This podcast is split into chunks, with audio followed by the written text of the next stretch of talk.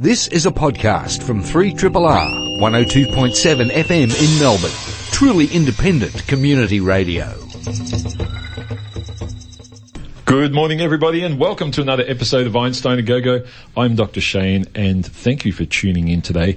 A big thank you too to the team from Radiotherapy for bringing us through to uh, 11 o'clock. And no, we're not wearing lab coats. We never do on this show. Serious fighting words. There's Dr. Ewan. Good morning, fella. How are you? Good morning. you, you doing well? yeah, I'm doing very well, thank you. Having a good week? I know you are.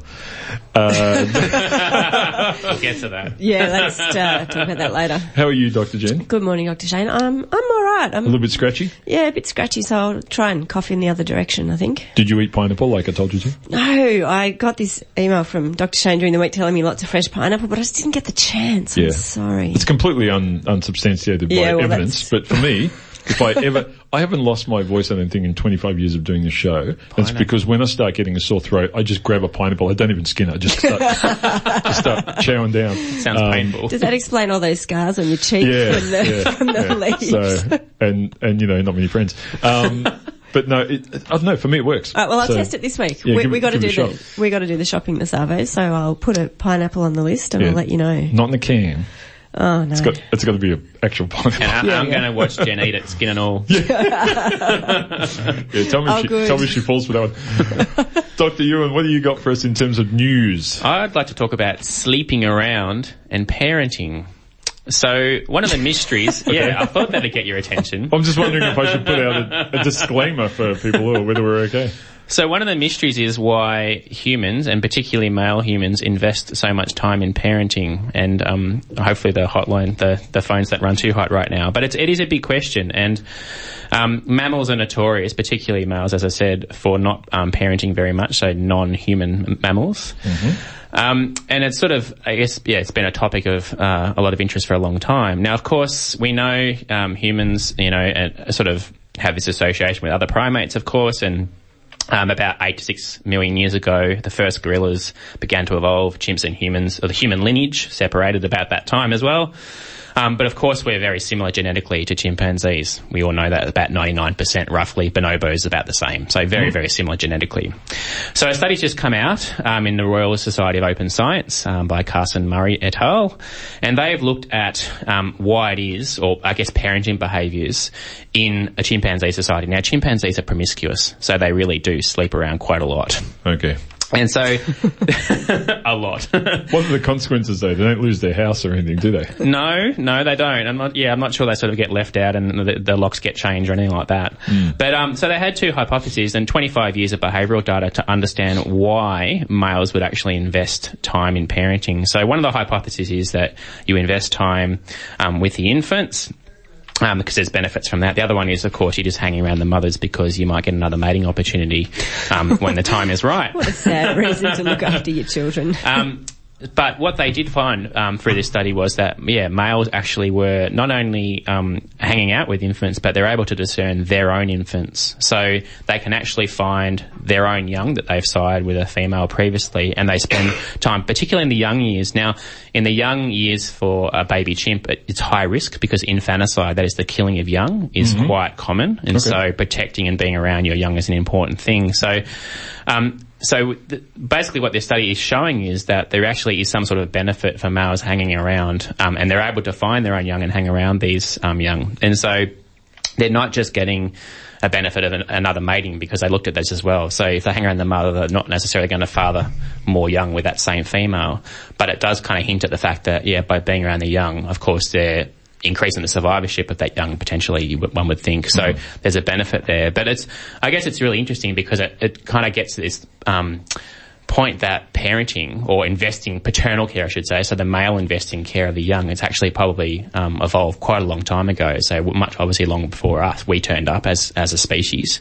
Um, it's been around for quite a long time. So it's really interesting to understand what might have motivated males to actually start taking care of their own young. Well, we want to make sure our genes keep going. We do. Uh, Richard Dawkins would love this stuff. Yeah. Yeah. I mean, it's still unfortunate for the females because the males are still sleeping around pretty much with all the females, but they're just doing a bit of work as well, Yeah. Helping take care of the hmm. young. So we'll leave Oh, it there. well, you know, There it is. as long as you get a bit of housework done. Not sure what.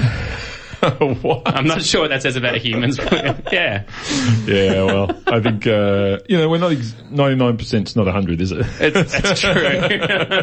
Maybe there are some differences.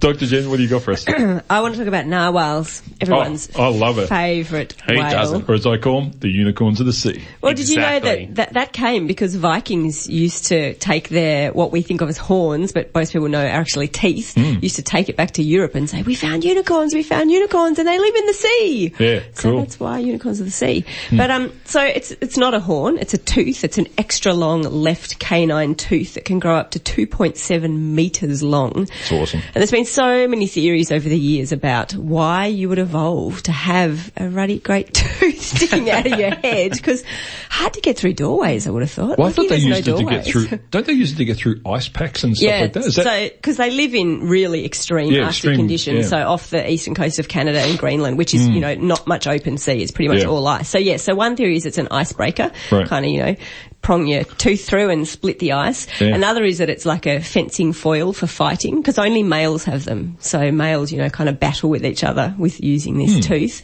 Um, another one is that it's actually a it's actually a way that a male signals to a female um, his fertility because the length of the tooth is correlated with the size of the testes. Size does count. Yeah, how good is that? so these poor Okay. female narwhals don't have to swim around trying to find the testes. They just look at the tooth and go, "Oh yeah, you got a good one." saw that one a mile off? Yeah, that's right.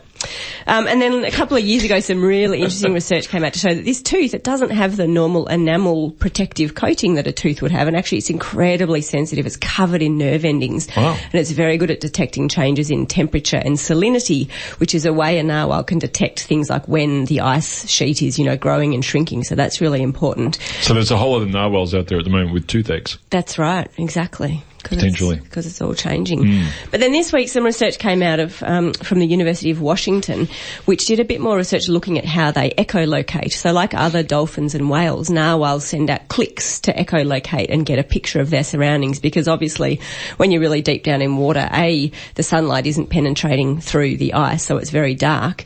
Um, so they, you know, they need to have a way of being able to try and get get a sense of what their environment is around them. So about a thousand clicks a second, which is pretty impressive. Um, and what they found is that these narwhals actually have the most sensitive sonar of any species so far studied. So they're getting a really high resolution picture of their environment around them. So it's very directional. So an analogy one of the researchers said, which I, which made sense to me, they're not sending out a floodlight, kind of getting a sense overall. They're sending out a torch, getting mm. very specific information. So the question is, well, why would this have evolved? This incredibly sensitive sonar. And the argument is that, well, because if you live in an environment like that, you're still a whale, you're still a mammal, you have to surface every four to six minutes to breathe. You've got to find really little cracks in the hmm. ice so that you can hmm. get up to breathe. Because if you're under this huge ice sheet, it's really important that you actually find small things like cracks in ice. But what about the girls? Well, that's what I want to know because if this argument is it's all about surround I wonder. Hmm. Yeah, that's exactly my point. Because you can say, oh, it's very easy if it's a signal of fertility or it's about fighting, then it makes sense that it's males only. But it's actually about survival and finding places to breathe.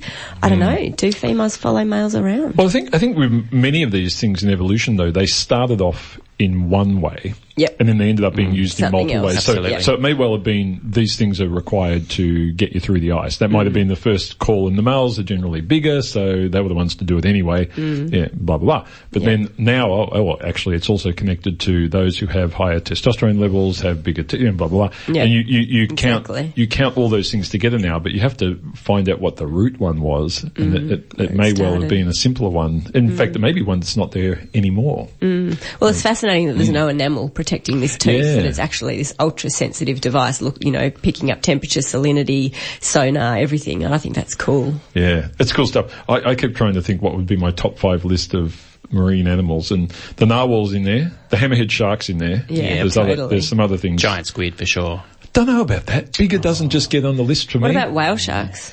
Whale sharks, yeah, yeah kind of lumbering. Um, but you know, but I, I love, I, I, just love the hammerhead. You know, the, the, yeah. the, way it moves and its speed, the way it can track, and you know that giant sort of cuttlefish though. They can change to almost any shape, any colour. Cuttlefish are pretty cool. Yeah, you've got to have cuttlefish yeah. in there. Yeah, so there's some. Anyway, uh, we could we could go on for a while there because we, we, we, should generate a, a, a, list of top ten uh, marine creatures. That, that would be uh, fun. With most, they're going to be awesome though. They're going to be completely yep. unique and superpowers. Uh, you know, sea, seahorses. I, lo- yeah. I love, love, a good yeah. seahorse. Um, Males so, do their bit there too. Oh, they do. Say, that's very good for male yeah, paternity. You know, males do it all. I don't really care about that stuff. I mean, as long as, as, long as they're all contributing to the species generation. Hang on, why are we being marinists? If we're going to do a marine list, aren't we going to do a terrestrial list too? Well, I just do it by the, you know, the sheer quantity of life, and most of it's in the in the sea. Sorry, Jen. Well, that means we need to do only invertebrates. Sorry. yeah. That's none of these whales. It's getting out of control. All right, we better take a break for some music, folks. We've got a pretty big show for you here today. Um, uh, coming up a little bit later, we're going to have Dr. Edward Hawkins, Edwin Hawkins, sorry, from the Walter Eliza Hall Institute, with some amazing new research on uh, leukemia and, and why it survives chemotherapy, which is just fascinating. We're looking forward to that. And after the break, we'll have an interview I recorded during the week. I actually recorded this one underwater, so the sound quality is not that great. Um, with Lisa Randall, who's a Harvard physicist who's uh, out in Australia, doing a bit of a tour and giving a number of talks. Um, very interesting stuff on dark matter. So were there hammerheads circling? They were. They were circling the me. They were circling interview. me as I was trying to get the Skype connection to, to work better. but uh, but alas, sometimes the technology is not there. Anyway, uh, first of all, I'm going to play you a track. This one's called um, "Strong" by Alana Aldea, and uh, yeah, enjoy this, folks. You're listening to Three Triple R on this beautiful sunny Sunday. Three triple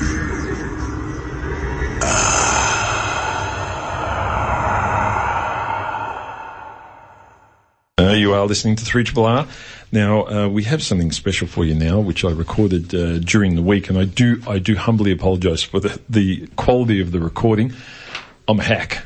Well, no, actually, it's not true. We had a very bad Skype uh, conversation um, link, and it was a bit of a shame. But I did the best to clean it up. So please bear with us as we play this.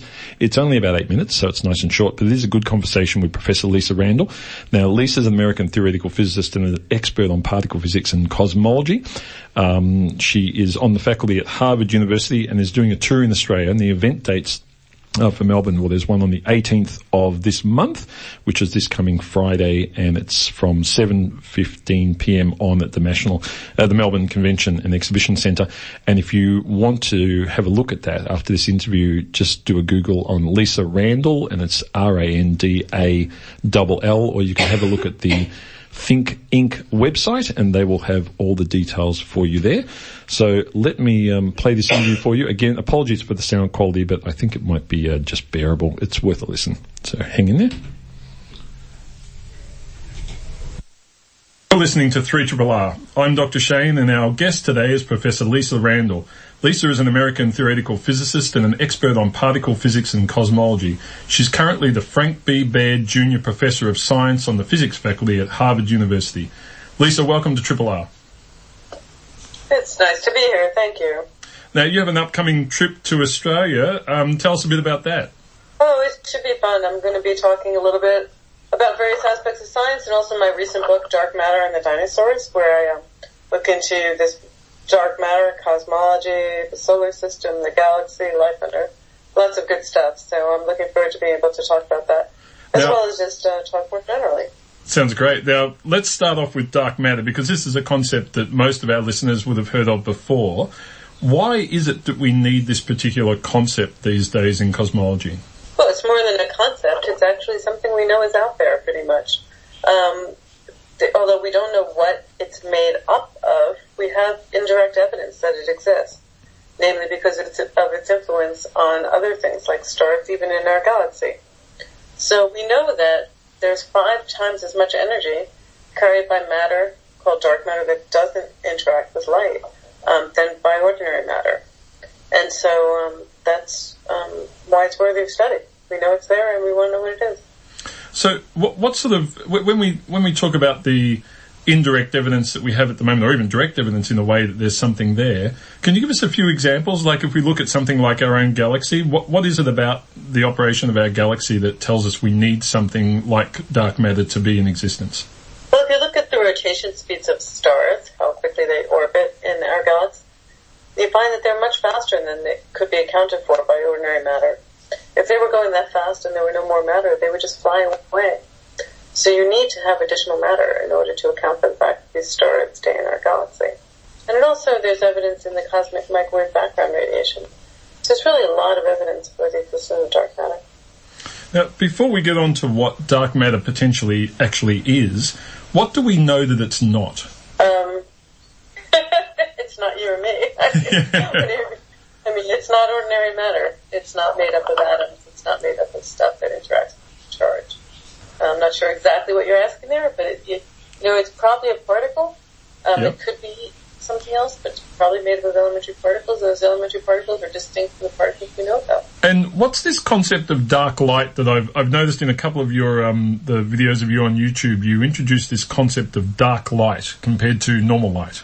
Yeah, so we have a proposal that maybe dark matter does have interactions, but just not the same interactions that we have in our world. Or that is to say that we see, it's still our world. But so for example, we interact through light, um, which dark matter doesn't experience because it doesn't carry charge under the kind of light that we experience. Maybe dark matter, or at least a fraction of the dark matter, experiences its own light that we don't experience. So maybe it carries charges that we don't feel or observe. And then dark matter could interact with itself, even if it didn't interact with us. Now, when, we look at something like you- you've mentioned the, the sort of large scale stuff, like on the galactic and, and beyond, but what about things like our own solar system? I mean, we we've sent you know exquisitely coordinated probes even out to beyond Pluto now. If we are doing that, is there an expectation that we would see dark matter in our own solar system, and would that not affect the the, the way in which we direct these probes and the corrections we have to make? Or is this something that we just wouldn't see in our local area? So even though there's five times the amount of, of dark matter, the standard scenario is that dark matter is distributed over this enormous spherical halo. So that we're, when we're in the Milky Way, we're in this very dense region of ordinary matter that has collapsed. Mm-hmm. Basically what happens is ordinary matter radiates and collapses into a dense dark disk, or sorry, into a dense disk. Um, and so therefore when we, in the region where we live, there's much more ordinary matter than dark matter is the standard scenario, even though there is overall much more dark matter. Um, we have considered a hypothesis that dark matter too radiates, or at least a fraction of it, so there could be dark matter inside the disk. In which case there is a chance of encountering it, but that's quite a different scenario than the standard one. Now, we've recently had this incredible vindication of the general theory of relativity with the measurement of gravitational waves um, over the last 12 months. It, it feels as though we have a good understanding of those aspects of the way the universe works. Is, is it still possible, do you think, that we, we are getting that part wrong and maybe, maybe dark matter is not something that we need as a result of that or we, is that squared away in your opinion? Well, you know, dark matter really seems to be out there. Um, you know, there's other evidence that things called, like, called bullet cluster. There's something called the bullet cluster and other examples like it, which are clusters of galaxies that merge together and the gas gets stuck inside, the dark matter passes through. Mm-hmm. But it's very, very hard to explain something like the bullet cluster observation with anything other than dark matter. And I also just want to emphasize that, you know, people think dark matter is such a radical thing, but it's not that radical. It just says not all matter is the same as, as our matter, and I don't see any reason that it should be. Um, changing the laws of gravity would be radical, but saying that there's dark matter, I mean, although it sounds um, inconceivable to people, just because we don't see it doesn't mean it's not there. It's Yeah. possible that there's dark matter out there. Yeah, I take comf- comfort in the number of neutrinos that have passed through the two of us while we've been having this conversation. Exactly. Yeah.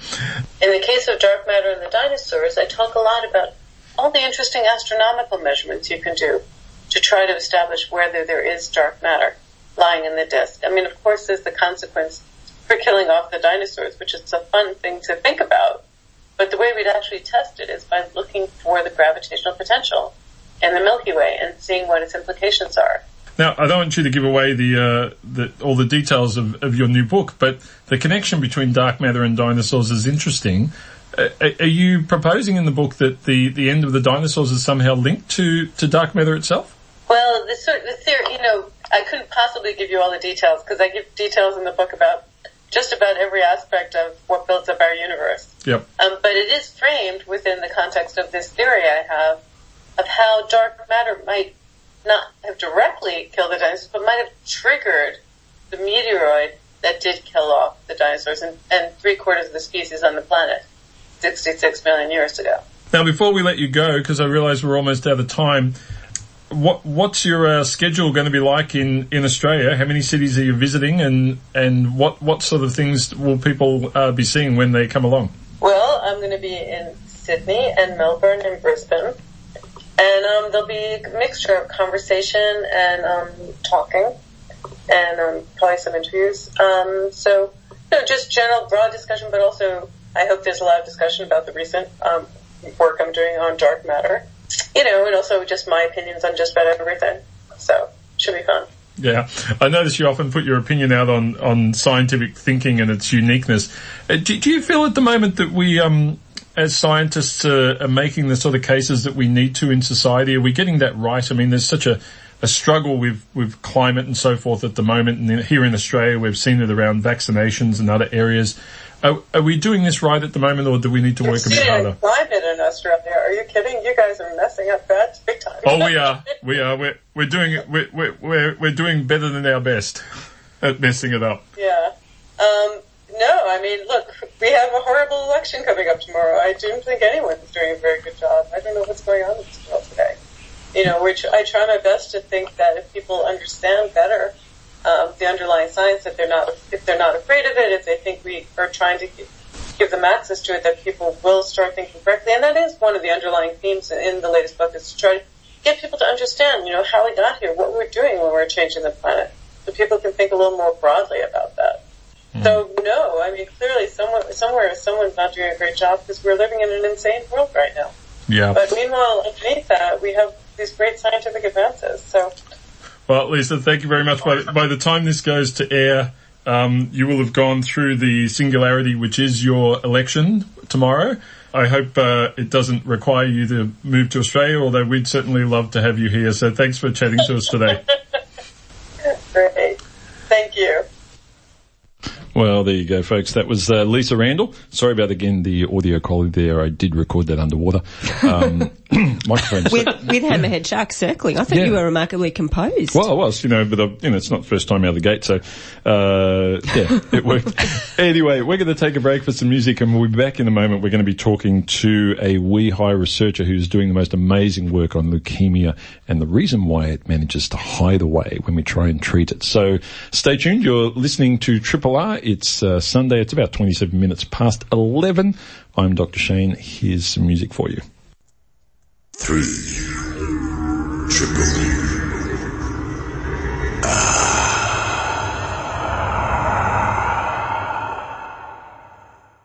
Uh, you're listening to 3 Triple R. It's Einstein A Go-Go time. In the studio with us now is Dr. Edwin Hawkins from the Walter and Eliza Hall Institute. Edwin, welcome to Triple R. Thanks so much for having me here today. Now, when, when I saw the, the press release about your work and it was sent through, it was pretty exciting. So I, I said to the, the many minions, Actually, we don't have minions. my good, my good colleague Elizabeth from Triple R said, make sure you book Ed, Edwin in because we want to talk about this. This is uh, incredible stuff. Your work is revolving around leukemia and why it survives the chemotherapy treatments. First of all, let's start with leukemia itself. Just give us a quick rundown again of what leukemia is, what type of cancer it is. Sure. So leukemia is a, a cancer of white blood cells. And the problem is, is we lose control about how these cells grow and how they die and they expand a lot. And essentially what happens is a lot of the, the normal parts and organs in the body start to function incorrectly. So we have a lot of problems with the bone marrow. It shuts down. It doesn't work because of this overcrowding of these cells growing and then we can't produce blood cells. We have problems that are, um, but because we're not getting oxygen around our body, we have a lot of problems. We, we can't fight infection. So that's a, a quick summary of what leukemia is. And the okay. big problem is, we treat people and they respond very well the first time they get their chemotherapy. Mm-hmm. Then, after a period of time, they'll relapse with disease, and these rates are very high. 40% in adults, 25% in pediatric cases. And that leukemia, the second time, is almost completely resistant to the first treatment they've had. Right. And that is the question that we've been trying to answer for such a long time. Now, now talk us through the, the treatment with chemotherapy. I mean, what, what's actually happening in the body when you do that? Because my, my sort of very simple understanding is that chemotherapy kills off the parts of the body that are you know, evolving and changing the fastest. And so if you get those, get all of them, that's great, but it doesn't always happen. Is, is that how it works? That's exactly how it works. Um, and we've we've always wondered why these certain cells um, were not being affected. And as you touched on, so these, these chemotherapies work by targeting the fast-growing cells, the cells that are out of control. So when we the problems that are synonymous with, with chemotherapy are things like hair falling out, but we know that these are adverse effects that we're willing to accept because we're getting the dangerous cells. The problem with the leukemia cells is we've never understood why these cells survive, why a small population of them don't get hit. And we've thought that they've gone to a special area and they've gone to sleep. That's what we've thought for about 30 or 40 years. It was suggested in the 1970s Hmm. that there was a special part in the body, a niche, um, where these cells would go and they would, they would go to sleep. Um, and that's why the chemotherapy didn't work. And then we'd take it away and they would come back to life and they would re-see the disease. Um, So, so on that, can I ask the, the, the part I don't understand about that explanation, because we've, we've had guests on the show about this before. I get them going to sleep and not being killed off in the round of chemo. I don't get why they're resistant the next time you try after Yeah. they come back awake. Can you Yeah. explain that to me? Oh, Well, that's what that- well, That's the big question. Yeah, that is the big question, and that's what we've hit on here is that we went into this project expecting to find what I've just outlined to hmm. you, hmm. and that's not what we found at all. Right. Right. So it's completely not what we found. We found that they didn't go to a special area at all. They were racing around the body. Um, they didn't really care. They did not give a, a stuff. so, was so- close. yeah. So when we talk about what we're going to do for patients in the future, w- why it's such a big discovery is we've chopped off one leg of that disease straight off. Uh, There are so many treatments that have been angled towards trying to find this area where these cells hide and how to target them. Um, and we now know, especially with the type of leukemia that we look like, we look at, and one thing I have to stress is we now have to go and look at all the different types of leukemia. There are Right. very many different forms of them. Make sure that this is true for all of them. But we now know that that's not true. So what did we find? Well, we found that a very small population of these cells were completely resistant, and that's because it's it's like Darwinian selection. There was a very very small population of cells that existed in that massive massive population of leukemia cells when we started the treatment. And that's why they survived. It wasn't anything fancy and special. I mean, I mean, this. I, all this is coming back to me now. I remember at some stage there was talk of this being related to stem cells, and that was the way they were hiding. I think at, at some point exactly. as well. Yeah, exactly. And that was where the theory came from as far as leukemia cells. And we came back to the stem cell for blood. Hmm. That stem cell is called a hematopoietic stem cell. When you have a bone marrow transplant, that is the cell that is being transplanted into your body. It can make all the blood cells that you need. The hematopoietic stem cell is an amazing cell because it survives throughout the entire lifetime of a person, hmm. makes blood cells, but it can stay asleep and make more cells. So all the theories that we had about these leukemia cells being asleep came from what we knew about the healthy cells. Hmm. So it, it's, science is such a funny How, thing. how convenient. So, so when I heard you talking, I immediately thought of natural selection. So you've got a huge number of cells, and you apply a treatment. A lot of them die, some of them survive, and then go on to do their thing. I don't know very much about chemotherapy and how it's done. So I guess my question is, when you're applying the therapy, do you apply a broad range of things that would kill those cells? Because if you just apply, you know, one cocktail, shall we say, that is going to kill a large number of cells, then of course, yes, it does that. But then, like you say, then the ones that survive then go on to do their thing. Is there lots of research around essentially applying multiple different types of treatments so that you've got less chance of cells making it through that first round, if you know what I mean? Yep, you're, you're exactly right. You hit, you hit the nail on the head. Um, and I tell you what, we went through the, the wonderful review process that every scientist has to go through, and we were asked to put more and more different types of leukemia, uh, sorry, chemotherapy onto these leukemia cells. And look what happened. And you're exactly right. The more chemotherapy you put on, the more different types. So some of them work by stopping the cells from dividing. Um, some work by stopping them in, in their their process of making more DNA. Some stop them in the way they can um, reorganize proteins inside the cell. So as you start to stack on more and more of these different crucial processes, we start to get fewer and fewer cells surviving. And those ones that do survive are very unique. So you're exactly right. So that comes to what are we going to do next? And we're doing, we're looking at two things. Well, not we, everybody in the field is looking at doing this. We're trying to find what the magic bullet is, right? What's the magic bullet? What's the extra thing that we need to add on top to get those resistant cells? Um, and there's some wonderful work that's been done for, um, for some types of leukemia that is that is coming out on the market soon, and you've probably heard about it, venetoclax, which is targeting one protein that's mutated in some types of cells, uh, leukemia cells, and that might be the extra little bit of the cocktail that we need on top that's going to s- that extend this period till these cells relapse. But again, what we now know is that these cells are racing around the body; they're not hiding. What we've tried to do is add on uh, essentially little proteins that will stick to the legs of the cells and stop them from running around. That is working, and that is we're having a question now. Oh no, finish your sentence. I'm just. So that that is working um, quite well in the the preliminary experiments we're doing, um, and that that relates to one finding that we had, which which was the cells aren't moving to an area, they're not stopped in their tracks, and they're not asleep. They're running around the body and actually moving faster than they ever were before. So mm. completely mm. against again the theory. So if we target the proteins that they use as their their legs and their ways of moving around the body, that's actually working well in the in the initial experiments that we're doing as well. So that might be the extra thing that we add on top. Hmm.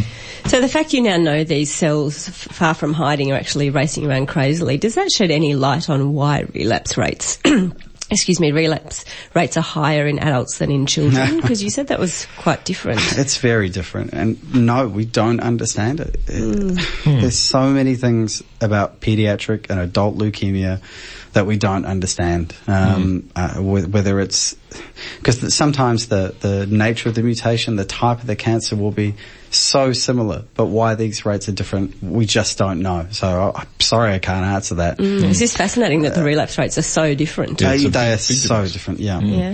Now, Edwin, before we let you go, um, I just wanted to sort of touch on the way in which you went about making these measurements because it sounds a lot more like a dynamic series of measurements that you've been making rather than the traditional sort of static images people make of cancers.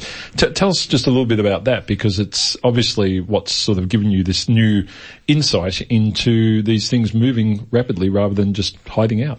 Exactly, and it's it's a labour of love. It started in um, in 2006 here in Melbourne when we were videotaping um, the the precursor cells of, of leukemia, and we were we were videotaping them just in a dish, and we were doing that for five days, right? And we, we realized how much more we could learn about these cells if we could follow them for vast amounts of time. Now, when you go into living tissue, that becomes so much more complicated. um, and the technology to go deep into living tissue, that was working really well. In fact, that's been working so well for years. The limiting factor was to be able to come and look at very large areas and to be looking at it for days instead of static or hours. Um, so the information that had been generated about leukemias uh, last year, about six or seven months before our publication, was 20 minutes. So they had 20 minutes of, of imaging on leukemia cells.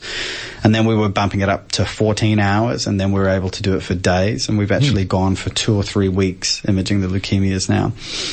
And the way we did that was we built special 3D printed optical windows. Uh, and that enabled us to preserve the tissue and come back and re-image it and look at it again and again. And we did one extra thing is that we, we built a lock and key mechanism so that when we went and put that sample on the microscope again, we could come back to the exact same area, acquire a large amount of data like Google Earth, and, and that's what we've talked about a lot, and then zoom into the area that we wanted to collect this, this, this footage of the leukemia cells in action, and then come back to that same area day after day after day. And that's, that's been the key um, addition for us, and that enabled us to, to make a lot of our findings. And somebody's going to take that and they're going to do it even further. right? Yeah. Yeah, no, look, the technologies are changing at an incredible rate knots. Edwin, this is exceptionally exciting work, and uh, I think most most of our listeners will have known someone or interacted with someone with leukemia. I mean, personally, my grandfather died of leukemia, so we've all experienced what an incredibly difficult disease it is and how hard it is to treat over the protracted period, not just the first round, but the protracted period. So thanks for chatting to us today, and good luck with the continued work. I certainly hope this explodes.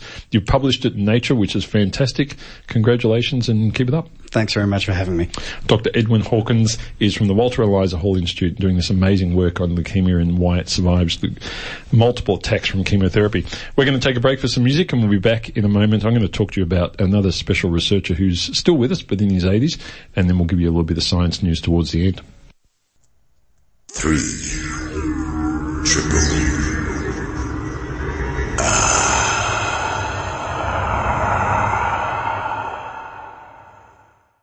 We're back. Uh, if you're wondering what that track was, it was um, When Saturday Comes with Robot, and the one before that was Matthew and the Atlas uh, Temple, and the first one was Alama Aldea with Strong.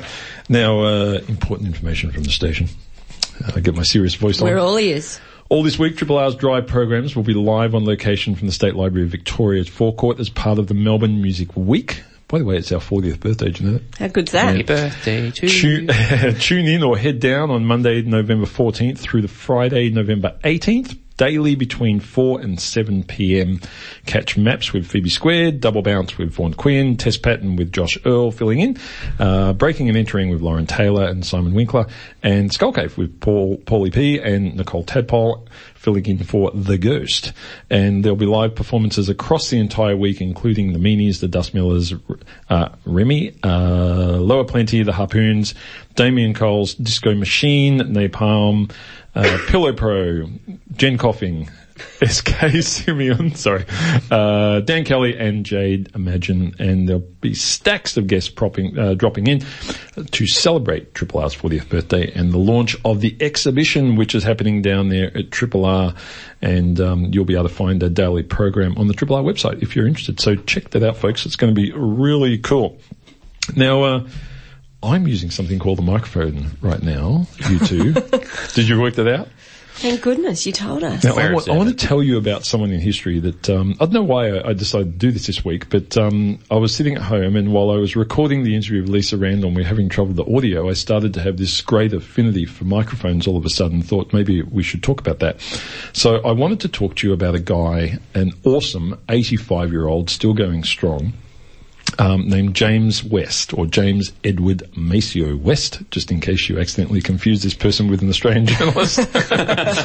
no, um, this is an African American who is um, was born in 1931, has four kids, and basically he worked for Bell Labs, which was one of the major telecommunications and technology companies in the US, and he worked there for some 40 years before he retired from Bell Labs and became a professor of electrical and computer engineering at Johns Hopkins University, which is some small university. Apparently, it's very good.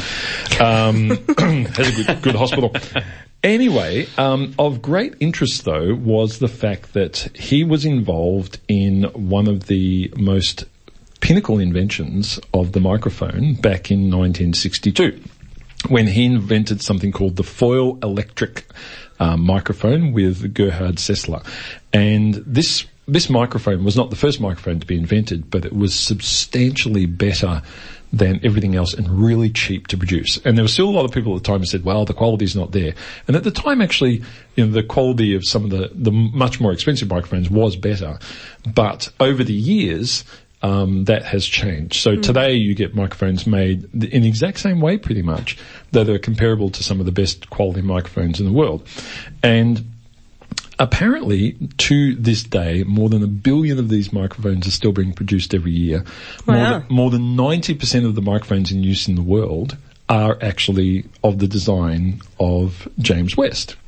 So this is an inc- incredible um, person in history who most people probably never even heard of. So if you've got a smartphone or anything like that, you're, you're using a microphone. Many of these microphones are designed by James West, and pretty cool stuff. Now. Um, he didn't just do microphones, he did a lot of other stuff, but he did some, a couple of things that were really cool. So one of the things he did, and you can, you can see where he was going with all these microphone studies, is he looked at the acoustic levels that were experienced in, in major hospitals.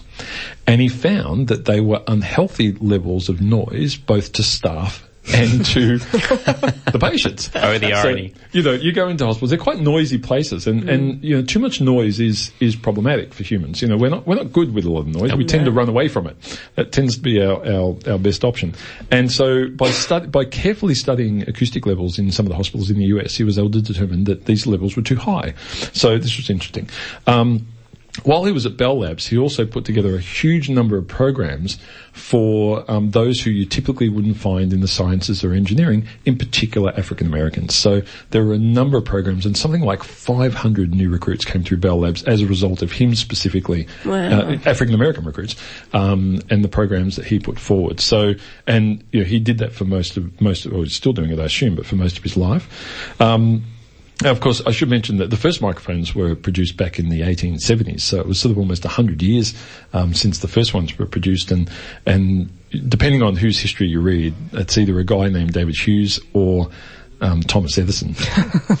Uh, good old Tommy Edison, he claimed a lot of stuff, I think, but um, uh, I think history is now on the side of um, David Hughes, although I think Edison might have ended up with a patent for it. So that was a while back. And, and these microphones are, are based on this sort of capacitor design, so they're pretty fascinating. If, if you know what a capacitor is, folks, um, it's a pretty simple electrical item, which is basically just two plates, metal plates that are separated by a very carefully designed distance. And you put charge on these plates and you can hold energy in these. You can mm-hmm. kind of store it a bit like a battery for a short period of time and then it gets dissipated. And this, if you use one of these in a microphone, you can actually, what you can do is you can change the way that charge heads between these two plates depending on the surface of these plates. And if you imagine these surfaces deforming slightly because of noise, you can then get an electrical signal to come out of it because of that deformation. So this is essentially how you produce a microphone.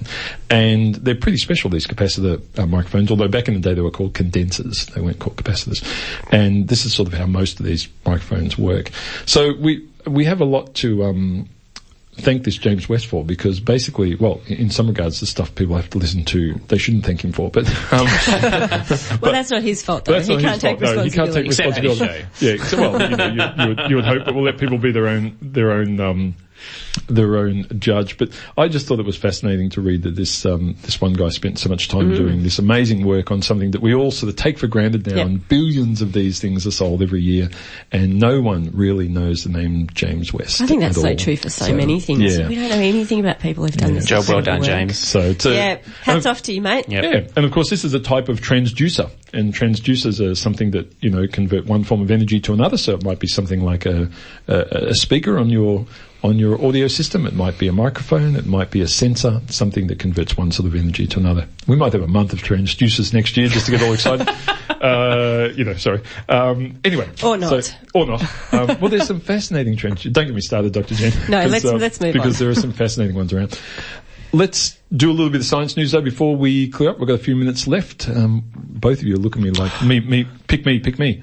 Let's fight. I'm going to jump in. Ewan, go. Because otherwise Fine. you'll cough. Hey, Um, I'll be fine. So you were teasing me before, Shane, about Trump. Um, we are now living in the Trumpocene, and like it, like it or not. Um, but there We was are. a paper that came out uh, in Science Advances looking at climate change, and I talk about Trump because, of course, Trump has said he doesn't believe in climate change, and he's not going to do very much to stop the impacts of climate change, which is a fairly terrifying thought. Now, or, or more specifically, he believes it's uh, uh, employed by the Chinese. Yeah, yeah. Well, that too. but anyway, this research um, by Friedrich and, and others was looking at the acceleration, in a sense, of climate change. So we know we have predictions, and of course we've got the Paris Agreement, which is trying to keep us below two degrees, ideally, and beyond two degrees, things get pretty nasty. And current predictions, of course, with business as usual, say if we just do what we're doing, 2.6, 4.8 degree increase by about 2,100. What this doesn't really account for is the fact that the impact of um, greenhouse gases uh, can actually get worse as we get warmer. So as things increase, and this is to do with what uh, um, essentially what's called radiative forcing, which is to do with how gases um, influence energy balance um, as as things advance. And they looked at an 800,000 year um, time slice um, from sea surface temperatures as well as some pretty fancy paleoclimate modelling. Take home message is unfortunately that as things get warmer, rather than looking at those um, moderate levels of increase, which are still bad enough, we're looking at 4.8 by 7 7.4 degree increase in temperature which is diabolical. Yeah. Um, and what that essentially means, and you'll appreciate this, Shane, is that um, Venus, we think, and NASA thinks, actually was a planet that was potentially inhabitable um, for life a long time ago, but then had runaway greenhouse um, change, and now has um, temperatures over 400 degrees C, um, essentially no water on the planet, and has an atmosphere that is dominated by CO2 and sulfuric acid. So I'd suggest that we don't become like Venus, um, but this research suggests that yeah, runaway climate change um, can actually get worse as things get warmer. Which, when you think about what's happening recently with increased temperatures and climate instability and early warning signals, is a bit of a concern. Yeah, and the age-old uh, issue of when you're dealing with complex systems, presuming you understand them completely is probably not quite going to That, they, that, that they made that point. Uncertainty, large amount of uncertainty, but certainly I think enough to be concerned about there. Yeah, yeah. Like, I, you know, when I jump out of a 747, I don't know exactly where I'm going to land. but I have a vague idea the ground's going to be involved. And it won't be pretty. It won't be pretty. Yeah. Dr. Jen, what do you got for us? I'm going to try and end on a positive note rather than Hey. getting exceedingly depressed about becoming Venus. I want to tell you about some research that came out this week about tickling. Because tickling, it sounds so frivolous, but it's actually a really important area of study because there's lots that we don't, don't you dare tickle me. There's lots of things we don't understand, but we don't know why we laugh when we get tickled because most of us say we don't like being tickled. We know that we can't tickle ourselves unless you've got schizophrenia, in which case you can tickle yourself. Um, but we don't know why it evolved. We don't know what its purpose is. But it turns out that rats are very good models to try and understand human tickling. And research over a number of years have shown us that rats give off these little ultrasonic squeaks, which are their expressions of pleasure and their version of laughing. Um, and so some paper, a paper that came out in Science this week looked at where in the brain is actually being um, activated when the rats are giving off their little, their little version of a giggle. And it turns out that deep in the region of the brain um, called the somatosensory cortex, which processes t- um, touch, is where you know stuff's happening when they're being tickled. But the researchers actually showed that you can just stimulate this area of the brain directly using an electrode. Oh, boy. And it makes the rats do their little ultrasonic squeak. So we've kind of identified the tickling centre of the brain. We've been able to work out exactly where in the brain um, this tickling activity is going on. But interestingly, it's mood dependent. If you stress rats out, if you put them in bright light or put them up on a high platform, which is known to cause anxiety and They don't get fear in rats, they can't laugh. They can't. They don't respond to the tickle. Well, that's not a surprise, is it? So tickling appears to be this uh, kind of social play, Wow. fun thing that's got really deep, uh, you know, a long evolutionary background. Well, folks, uh, for the rest of Sunday, do a bit of exploration on this yourself. That's right. Grab a stranger on the street and tickle them. no, you can't tickle strangers, Shane. Yeah. Sorry. It doesn't work or you can't. There's, there's laws around It doesn't that. work because it stresses them out. Oh, because they're stressed out when you come up there. Well, yeah. Oh, well, you know. Oh, it was a- Try it. Report back next Yeah, week. it was a good idea. Um, now, a big thank you to uh, to WEHI for um, providing us with a guest today, and also to Think Inc. for arranging the interview with uh, Lisa Randall. Dr. Ewan, thank you very much. Thank you. Um, Dr. Jen, thanks for coming in. I know you haven't been that well the last few days. So Oh, I wouldn't miss it for the world, Dr. you've, you've Shane. managed to get through with minimal number of coughs. Talking well done. science with you guys doesn't get better than that on a Sunday morning. That's true. Well, we've had fun. We're going to have some more science again for you next uh, next week, and almost And next year. and next year. Um, and we're going to have the guy who did the spiral graph for climate coming in soon. Very exciting. Awesome. Yeah. Anyway, um, that's a few weeks off. I'm Dr. Shane. We're going to hand over now to the team from Eat It. Have a wonderful Sunday, and thanks for listening to Three Triple R. This has been a podcast from 3RR 102.7 FM in Melbourne. Truly independent community radio. Want to hear more? Check out our website at rrr.org.au.